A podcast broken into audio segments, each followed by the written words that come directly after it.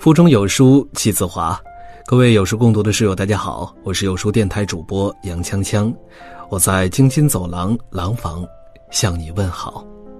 各位亲爱的书友们，哪有什么岁月静好，只不过是有人替我们负重前行，因为他们，我们才拥有更好的生活。在感谢消防英雄之余，我们也要努力走向更美好的人生。有书早晚打卡小程序已经重磅上线了，在这里可以和千万书友一起早晚打卡，迎接崭新的人生。长按识别下方小程序码，立即开始你的早晚安打卡吧。今天为你分享的文章来自于万小刀，《重庆大火》，我看到了英雄，也看到了蛆虫。先给大家看几张图片，很恐怖。是一栋三十层高的老小区居民楼着火了。前几天下午的五点，重庆加州花园小区一幢两层居民阳台突然起火，火苗引燃了外墙保温层和雨棚，火苗趁势一路往上，迅速窜到第三十层阳台和部分居民屋中，烟雾弥漫，大火汹涌，火势就像攀附在三十层大楼的一条苍龙，左窜右窜。忽左忽右，所到之处皆被吞噬。有人跑出，第一时间报警。重庆消防接到警情，立即调派七个支队、十个中队、三十八辆消防车、一百九十七名指战员赶赴现场救火。可是让大家意想不到的事情发生了，小区的消防通道被乱放的私家车给堵住了，消防车到了小区门口，根本就开不进去。那边大火告急，这边消防车寸步难移，到底是怎么回事呢？原来这个小区是一九九五年建成的，当时根本没有想到今天会有那么多私家车。随着车辆的增加，小区空间有限，车位日益紧张，你不让谁的车子停进去，都说不过去。时间一久，小区物业对此也是无能为力。只能对小区私家车的停放睁一只眼闭一只眼。只要你有本事把车子开进去，只要你有本事把车子塞进去，只要不出事儿，只要不打架，只要不翻脸，你们就停吧。就这样，小区车辆停放一直处于放生状态。可现在火灾就在眼前，消防通道被堵，三十层楼高的大火正在熊熊燃烧，大楼里面。该有多少个人正在等待救援呢？刻不容缓，救火就是救命，消防车开不进来怎么办呢？排除障碍，心急如焚的消防员开始切割路边各类障碍桩。路边私家车挡住消防车的，来不及挪开的，小区居民做出了让人震撼的一幕，他们齐心协力，把车子掀到一边，为消防车腾出了一条宝贵的救生通道。为被困在火海中的人民群众挪出了一条珍贵的生命通道。消防车很快就位，消防员也很快就位，救护车很快就位，他们全力展开了一场跟火灾和死神比赛的大救援。一个网友事后还原了当时的救援情景，他说：“下午五时左右，我在家里闻到了烧焦的味道，还以为是自己家里的电器短路了。”四处寻找一番无果，突然断电，伸头往窗外一看，才知道自己这栋楼着火了。我来不及换衣服，穿着鞋子就往楼下跑，从二十一楼跑到十五楼，一路遇到十余个人，大家在十五楼被浓烟呛得无法呼吸，于是反身往上跑。我回家拿上湿毛巾，重新换另外一条楼道往下跑，越往下烟越浓，跑到十二楼的时候。全都是浓烟，眼前谁都看不到，大家呛得无法呼吸，没有办法，十余人又拼命往楼上跑，有情绪脆弱撑不住的已经开始哭唤了。我告诉大家往高处跑，回到屋里拨打幺幺九求救，接警人员告诉我不要动，把门窗关住，用湿毛巾捂住口鼻。他们说他们已经通知消防员了，消防员很快就来救援。在煎熬的等待中，我悲观的想：我会不会就这样挂了呢？可是又好舍不得。我把头伸出少烟的窗外，贪婪地呼吸着外面的新鲜空气，双耳竖着，聆听外面有没有敲门声。终于等到了期待已久的咚咚咚的敲门声，三名消防队员全副武装地冲了进来。我问明火灭了吗？消防员告诉我还没有，他们叫我马上下楼。其中的队长脱下装备给我穿上，他留在我家里指挥救援。在一个消防员的陪同下，我穿着消防队长的装备，从二十一楼往下走，走到十五楼就什么都看不见了，完全陷入一片浓烟当中，还有灭火的水不断的淋在身上。我摸索着往下走，灭火水管布满了楼梯间，一路上十余名被救援的居民被消防员掩护着往下走。我感受最深刻的就是呼吸声，还有消防员不时的搀扶。不知过了多久，终于见到光亮，脚踏在大地的那一刻，我才感觉到安全，瞬间泪流满面。这名网友还说，事后我才知道，这次大火，消防人员共救出六十八名被困居民，疏散二百六十余人，火灾中没有造成一名人员伤亡，这真是一个。令人振奋的好消息。根据以往趋势，火灭了，人散了，过几天热度消失，事情结束，大家生活仍旧。可我想说，不能这样，因为这次火灾背后的安全隐患还存在，不排除我们每个人可能都还会生活在不确定中。据公众号“魔女男”报道，加州花园小区乱停车早就不是一两天了。这一现象也给周围的生活群众带来了极大的不便，但是事情却一直没有得到解决，直到这次火灾发生，车辆堵消防救济通道，才引起了大家的关注。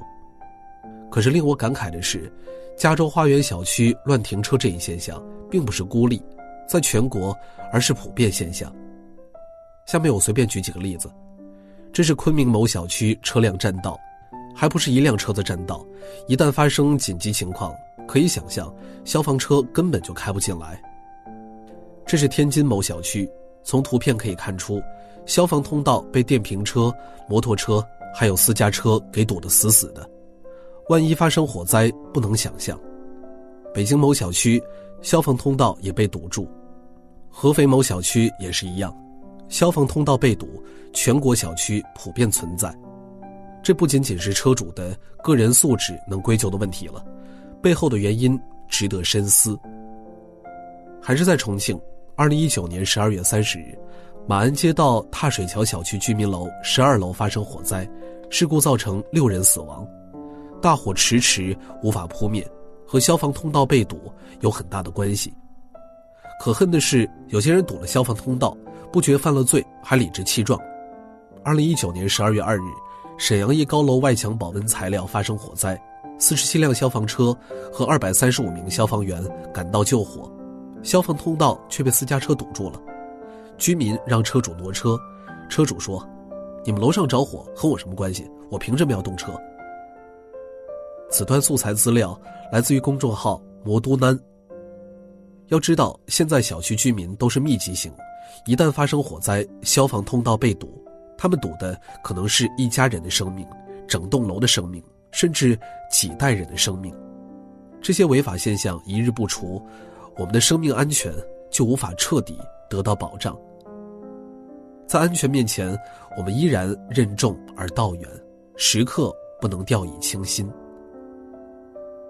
如果说上面这些现象和法律约束不到位有关，那么下面这些人就和道德有关了。这场大火。成为一些人渣眼中的新年寓意，红红火火，并且还要越烧越旺。这场灾难成了他们2020年灾运的好兆头。有人质问，在天灾人祸面前，你还红红火火，你脑子是不是有坑呢？发帖的人还理直气壮地反击说：“烧你家了吗？”看看多么的冷淡，别人的灾难成了他们眼中的狂欢。我们看看从火灾里逃出来的人是怎么说的。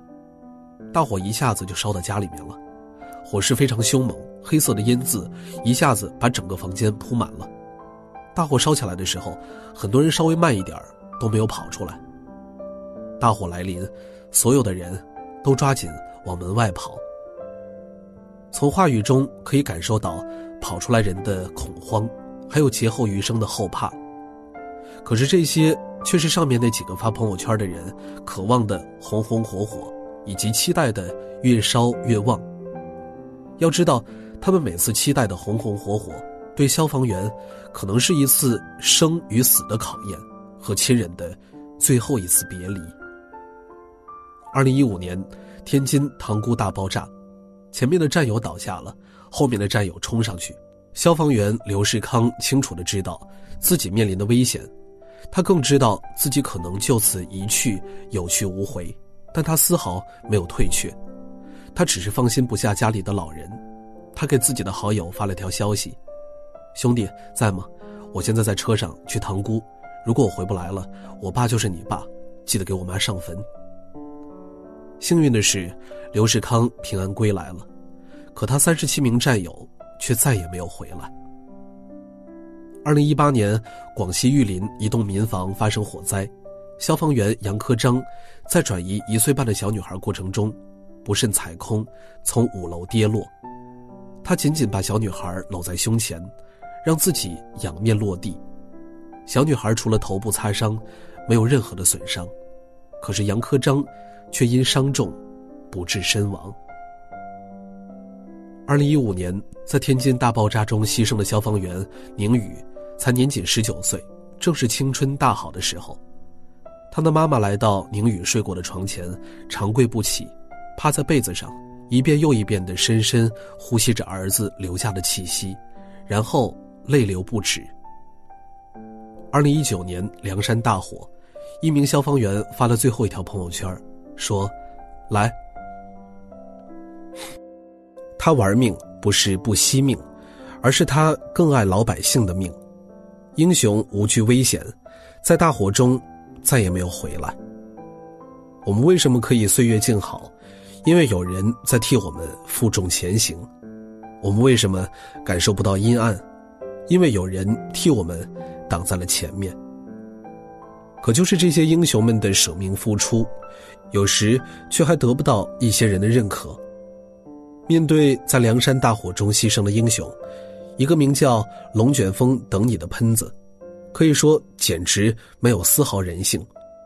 他在网上发表言论，兴奋地说：“真是老天看不下去了，兄弟们，去大凉山吃烤全人，味道美滋滋的。”这简直就是畜生才可以说出来的话。面对大火，我不知道他们怎么就看到了红红火火，强烈希望有关部门介入，让这些人得到应有的惩罚。在最后说一件感人的事儿：重庆加州花园大火，一个女孩给正在现场的一家媒体发了私信，说：“我男朋友就在消防队里面，我现在联系不上他，有没有消防人员受伤呢？”媒体的工作人员也不敢确定，说：“好像没有。”女孩还是不放心，说：“我有点慌，好害怕。”在《朗读者》第二季里，女星袁泉说了一句让人泪目的话。你在路上随便碰到的一个路人，都是别人做梦都想见到的人。没有感同身受的能力，就没有保持闭嘴的能力。就像贾拉尔·阿德丁·鲁米所说的那样：“我们生而有意，请不要一生匍匐于地，形如蛆虫。”各位亲爱的书友们，哪有什么岁月静好，只不过是有人替我们负重前行。因为他们，我们才拥有更好的生活。在感谢消防英雄之余，我们也要努力走向更美好的人生。有书早晚打卡小程序已经重磅上线了，在这里可以和千万书友一起早晚打卡，迎接崭新的人生。长按识别下方小程序码，立即开始你的早晚打卡吧。在这个碎片化的时代，你有多久没有读完一本书了呢？长按扫描文末二维码，在有书公众号菜单免费领取五十二本好书，每天有主播读给你听。我是杨锵锵，我在京津走廊廊坊为你送去问候。喜欢这篇文章，走之前记得在文章末尾给我们的文章点一个再看。我们明天的同一时间，不见不散。